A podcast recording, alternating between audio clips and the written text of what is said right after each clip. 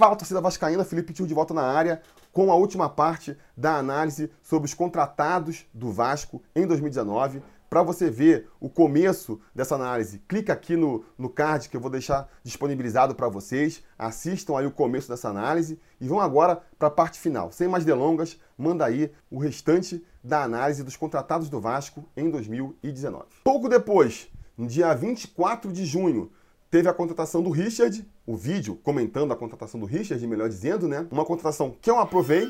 Aprovei por quê? Porque foi uma contratação de emergência, né? o Vasco montou mal o elenco dele mais uma vez e foi perceber no transcorrer da temporada, com o carro já andando, que tinha peça faltando no elenco. Basicamente, o Vasco montou um elenco cheio de segundo volante e nenhum primeiro volante. Aquele jogador que é um pouco mais combativo, que tem um pouco mais ali de pegada e não é tanto de chegar na frente. Pode ter essa característica também, é claro, mas o ponto principal do primeiro volante tem que ser a marcação. E o Vasco não tinha esse tipo de jogador. Felipe Bastos, Lucas Mineiro, Andrei. Nenhum jogador desses tem essa qualidade. Acabou sobrando para o Raul essa missão jogar como primeiro volante. Era quem mais conseguia dar conta do recado por ali mesmo, né? Mas estava jogando fora de posição. Tanto que a gente vai ver que quando entra o Richard e o Raul pode ser avançado, o futebol dele vai subir muito de qualidade. Porque aí ele está jogando na posição dele de direito, na posição onde ele pode explorar melhor as suas principais qualidades, que é a velocidade,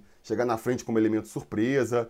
Então, a gente precisava de um primeiro volante para poder cobrir esse rombo no elenco. E aí é mais uma das situações em que o empréstimo aparece como uma opção inteligente, né? De, de, de, acordo. Por quê? Aí, paciência, né? Você tem que pensar a curto prazo, você tem que pensar em apagar o incêndio e, e dane-se aí, médio e longo prazo.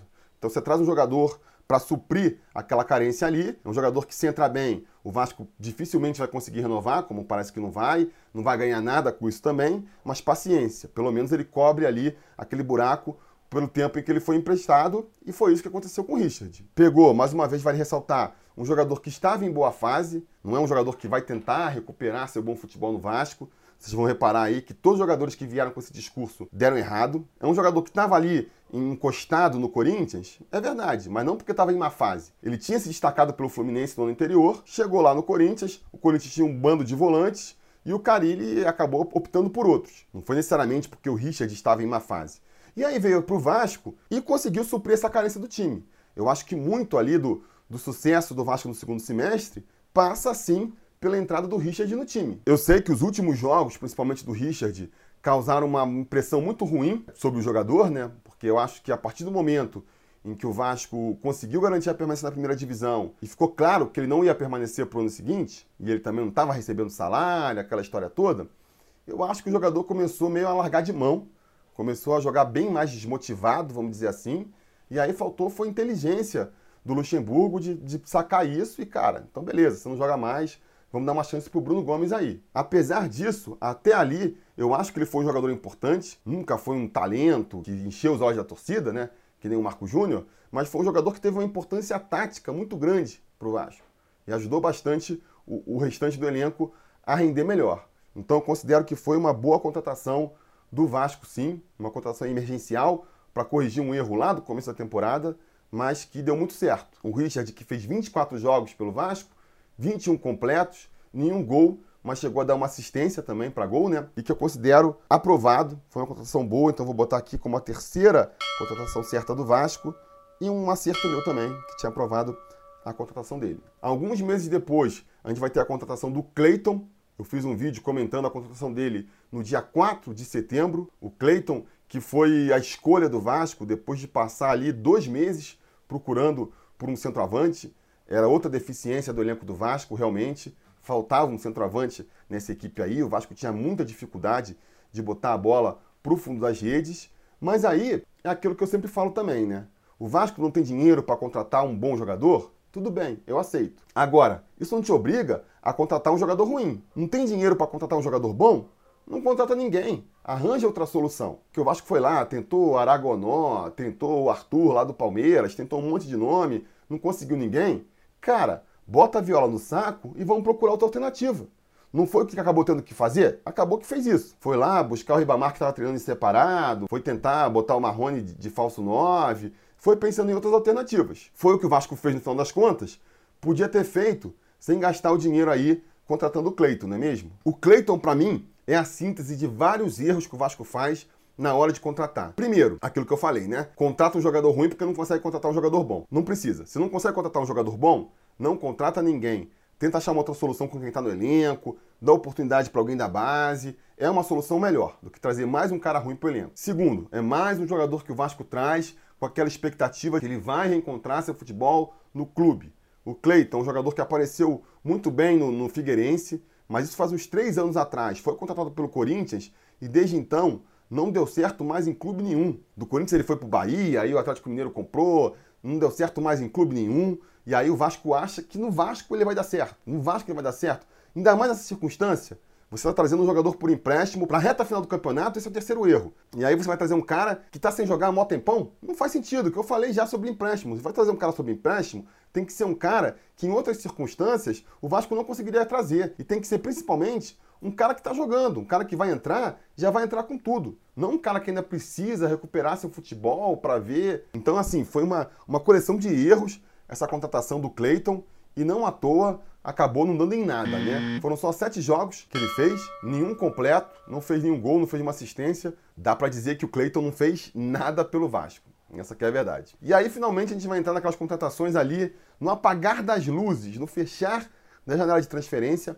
O Vasco ainda vai conseguir a contratação do Fred Guarim. Fiz um vídeo sobre o Fred Guarim no dia 27 de setembro. Aprovei a contratação do Guarim, claro. Um jogador aí inquestionavelmente de qualidade, jogou Copa do Mundo, jogou na Inter de Milão, estava na China, que é sempre um buraco negro, estava sendo especulado também no Flamengo para substituir lá o Cuellar, que tinha saído, né? E aí foi um bom ataque de oportunidade do Vasco. O que aconteceu? O Flamengo estava negociando com o Guarim para ver se ele entrava para substituir justamente ali o Cuijar. O negócio estava andando, parece que os caras já estavam com o salário acertado, o cara ia ganhar 700 mil reais no Flamengo, alguma coisa assim. Mas aí, quando estava perto da janela fechar e a contratação estava prestes a ser fechada, o Flamengo deu para trás. Deu para trás porque justamente percebeu que o jogador estava muito fora de forma, ele ia chegar para a reta final do campeonato aí, não ia dar tempo dele entrar em forma para a competição, e aí o Flamengo deu para trás preferiu não contratar. Nisso, o jogador ficou meio com as mãos abanando, né? E acabar tendo que ficar três meses parado, porque a janela já estava fechando.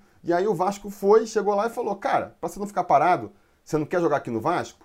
A gente não vai poder te pagar 700 mil por mês. A gente vai te pagar bem menos. Mas aqui você vem, vai ser ídolo, vai ter espaço para jogar e não fica parado. E aí acabou seduzindo o jogador, ele veio para o Vasco. Foi uma aposta, né? Porque estava contratando um jogador que estava claramente fora de forma, mas uma aposta acho que válida. Estava pagando bem menos para o jogador e caso ele encaixasse, caso mesmo fora de forma, o talento dele fosse suficiente para aumentar a qualidade do futebol do Vasco, ele poderia ajudar o time a alcançar voos maiores. Acabou não acontecendo, o Guarim demorou para se adaptar no Vasco, acabou que ele entrou no time bem naquela melhor fase do time na temporada, né? Quando o Vasco tinha conseguido ali três vitórias consecutivas e, e desmontou um pouco o time porque o Luxemburgo teve que fazer mudanças táticas no time para adequar o Guarim ao time. Essas mudanças não funcionaram no primeiro momento, acabou é, desarrumando o time ali. E quando o Guarim realmente começou a mostrar resultado, o Vasco já não estava disputando mais nada. Então, assim, essa foi uma contratação que eu aprovei, foi uma contratação que eu acho que foi certa do Vasco, mas que eu ainda deixo em suspenso se foi uma contratação que deu certo ou não. Acho que depende muito da renovação do Guarim. Porque se o Guarim tiver vindo para o Vasco para jogar só esses três meses e vai embora aí agora no final do ano, aí eu acho que não valeu a pena. Sinceramente, acho que não valeu a pena. Trouxe um jogador que mal bem é caro, vai acabar sendo mais uma dívida do clube aí com o jogador e que de prático para o Vasco trouxe muito pouco, né? Trouxe muito pouco, porque quando ele começou a jogar para valer, o Vasco já não estava disputando mais nada. Se a gente conseguisse aí, é, nessa reta final que estava jogando bem, uma vaguinha numa Libertadores, por exemplo, teria valido super a pena. Ou se o Vasco tivesse tão mal que a participação dele nessa reta final tivesse sido importante para o Vasco conseguir escapar do rebaixamento, também teria valido a pena. Do jeito que foi, nas circunstâncias que foram, se ele não ficar para o ano que vem, eu acho que não vai ter valido a pena. Se ele ficar, sim. Porque a gente vai ter um baita de um jogador para o ano que vem. Ele mostrou nas últimas partidas dele aí pelo Vasco o diferencial que ele pode ser para o time. Então eu vou deixar essa avaliação em suspenso, tá? Vou botar aqui o Fred Guarim, que fez 12 jogos com a camisa do Vasco, 6 jogos completos, 3 gols com a camisa do Vasco, então aí ó, já mostrou que pode ser um artilheiro sim. Se ficar pro ano que vem, vai ser muito bom. Vamos aguardar para ver. Por enquanto, vou deixar em suspenso. Finalmente, a última contratação do ano foi o Felipe Ferreira. Fiz um vídeo sobre ele no dia 3 de outubro. Aprovei a contratação do Felipe Ferreira também. Eu acho que tem um perfil que é interessante do Vasco contratar. Um jogador jovem, um jogador que está se destacando na Série B. Então acho que é uma aposta válida. É um jogador que estava em grande fase no CRB. Então também faz sentido. Você quer contratar um jogador para jogar os últimos três meses pelo seu time, tem que ser um jogador que esteja na ponta dos cascos, né? Não um jogador que está encostado, um jogador que está em má fase, não faz sentido. Então trouxe um jogador que estava ali atravessando uma boa fase pelo CRB, era o destaque da equipe, né? Tanto que o CRB na época estava brigando para ir para a primeira divisão. O Vasco foi, tirou o Felipe Ferreira de lá e os caras, plum, perderam o fôlego, né? E foi uma aposta interessante. Agora, acho que faltou um pouco de confiança, né? Falta aí uma coisa também que é muito recorrente no Vasco, a confiança de bancar a aposta. Fez todo um esforço para trazer o Felipe Ferreira, envolveu ali departamento jurídico, porque o CRB não queria ceder e tudo mais, para trazer o jogador e mal deu oportunidade para ele. Acabou que fez aí nove jogos, mas sempre entrando no decorrer das partidas. Repito, acho que faltou confiança no jogador, né? Faltou confiança e ele acabou não mostrando muito. Então, é, eu vou deixar esse jogador em suspenso também, a avaliação dele, porque acho que depende muito do ano que vem. De repente, foi uma contratação pensando no longo prazo. Ah, vamos aproveitar aqui essa oportunidade para pegar o Felipe Ferreira antes que outro clube apareça. Se puder ajudar nessa reta final, tudo bem. Se não puder, paciência. É um pensamento a médio e longo prazo. Então vamos ver, né? Se for isso, tem que renovar com o jogador e vamos ver se de repente no Carioca ele consegue encontrar o seu espaço no Vasco, porque isso também é um raciocínio que a gente tem que ter. Você está pegando um jogador que está ali é, em alto nível na Série B e você espera que ele entre no Vasco e continue jogando no mesmo nível, tudo bem. Mas você tem que também saber que pode acontecer o contrário. O cara pode sentir um pouco a pressão. É uma competição mais qualificada. Jogar com uma torcida como a do Vasco é diferente de jogar para uma torcida como a do CRB. Então pode rolar um tempo de adaptação ali que é normal também. Então espero que o Vasco esteja considerando tudo isso e por conta disso eu vou deixar é, a aprovação aí, falar se foi certo ou se foi errado do Felipe Ferreira, vou deixar em suspenso também. Finalmente, tem um jogador que eu só depois que eu fiz essa lista, eu reparei que eu nem me dignifiquei a fazer um vídeo comentando, que foi o Sidão. Sidão que chegou ali mais ou menos na reta final do campeonato estadual também, né? Quando o Fernando Miguel se machucou. Muita gente ficava defendendo, né? O Vasco precisa de um reserva, o Vasco precisa de um reserva. E eu sempre defendi que não precisava, que podia dar uma oportunidade para a molecada da base, como deu durante o momento para o Alexander. Agora, se a diretoria do Vasco acreditava que precisava de um reserva um pouco mais experiente para o Fernando Miguel, então tinha que ter contratado no começo da temporada. Não fazer como fez, né? Foi empurrando com a barriga. Aí quando o Fernando Miguel se machucou, lá naquele jogo contra o Santos pela Copa do Brasil, Aí, ah não, vamos contratar um jogador. Pô, o Alexander já vinha indo bem como reserva do Fernando Miguel. Acho que nas partidas que ele atuou, ele atuou muito bem. E aí, de repente, teve ali seu desenvolvimento interrompido para trazer o Sidão, que, cara, francamente, sabe, acho que não faz nenhum sentido. Aqui, ó, Alexander fez três jogos com a camisa do Vasco, né? dois completos e um parcial, que foi justamente quando substituiu o, o, o, Fernando Miguel, né? Acabou sofrendo muito gol, sofreu sete gols em três partidas. É, porque jogou aquela partida contra o Atlético Paranaense ali, né? Onde eu não vi ele tendo muita culpa nos gols que o Vasco sofreu. E repito, estava num processo também ali de adaptação, né? moleque de 19 anos assumindo o gol do Vasco. É assim, um, um efeito colateral com o qual você tem que lidar. Acabou trazendo Sidão depois, pra quê, né? Pra quê? Acho que ajudou muito pouco não sei qual é o salário dele, mas foi um dinheiro jogado fora.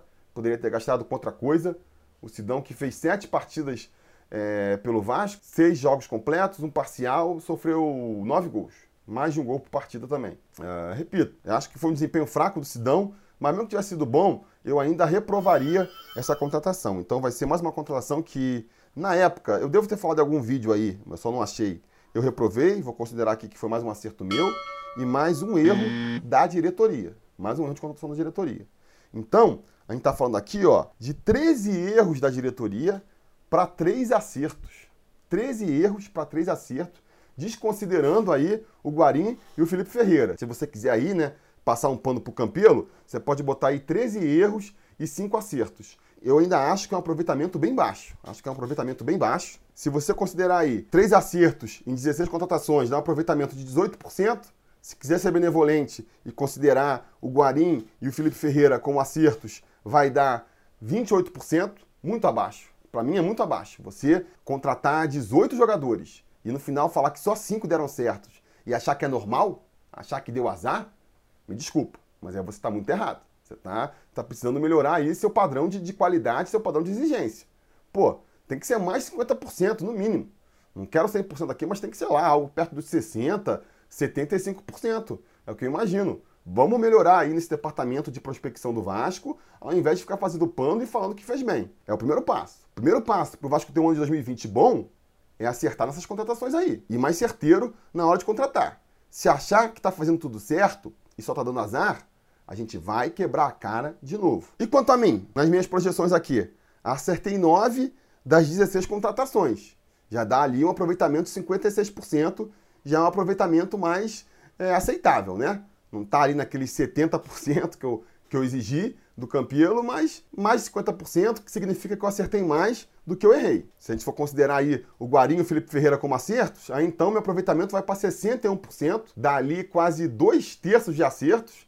Então acho que, que já é um aproveitamento bem melhor, o dobro, o dobro do Campelo, né? Isso aqui, ó, sem ter departamento de prospecção, sem poder me dedicar é, 100% do tempo a ficar analisando os jogadores. Então, amigo, significa que o desempenho aí do, do Campelo e, e do departamento de futebol do Vasco tá muito ruim ainda. E aí você resolve isso, não é passando pano, justificando que foi azar. É trabalhando para ver onde errou e melhorar. Essa que tem que ser aí a postura do departamento de futebol do Vasco. Espero que esse discursinho de azar aí seja só da boca para fora, para não ficar fazendo autocrítica em grupo. Espero que seja mais nesse sentido aí. Vamos torcer. E no mais, só para terminar aqui, fazer um último comentário, né? Das sete projeções que eu fiz e que eu errei, seis foram aprovando uma contratação que no final deu errado. Só uma vez eu achei que fosse dar errado e deu certo. Então isso mostra que eu não sou pessimista, amigo. Eu não sou pessimista. Eu estou disposto a acreditar no Vasco. Eu acho que se o Vasco me dá condições para acreditar na contratação, eu acredito. Eu, como torcedor, tenho esse viés otimista de, com pouca informação, acreditar que vai dar certo. Agora, é o que eu venho tentando mostrar aqui nesses vídeos todos. Tem situações em que você tem que tapar os olhos para muita coisa para achar que vai dar certo. Tem que tapar os olhos para muita coisa. E isso a gente aqui no Sobre Vasco nunca vai fazer. Acredito que apoiar o Vasco é sim apontar os erros quando a gente vê. Ainda mais erros crasos como foram cometidos em certos momentos aí da temporada no que tange às contratações. Beleza? Espero que vocês tenham curtido esse vídeo então. Espero que vocês tenham curtido aí essa iniciativa de avaliar as contratações do Vasco e vamos torcer para se eu fizer isso no ano que vem, a gente ter um aproveitamento bem melhor da diretoria, né? Diga nos comentários se vocês querem ver isso ano que vem. De repente a gente compara com esse ano aqui e vê uma melhora. É, pode ser um bom sinal, não é mesmo? Enfim, não se esqueça também de curtir o vídeo, assinar o canal caso ainda não tenham assinado, ligar o sininho de notificações para ser avisado sempre que tiver vídeo novo por aqui e a gente vai se falando. A realização desse vídeo só foi possível graças ao apoio inestimável dos conselheiros do Sobre Vasco. Ajude você também ao Sobre Vasco continuar no ar, se tornando um apoiador em apoia.se barra Sobre Vasco ou sendo um membro do canal aqui no YouTube.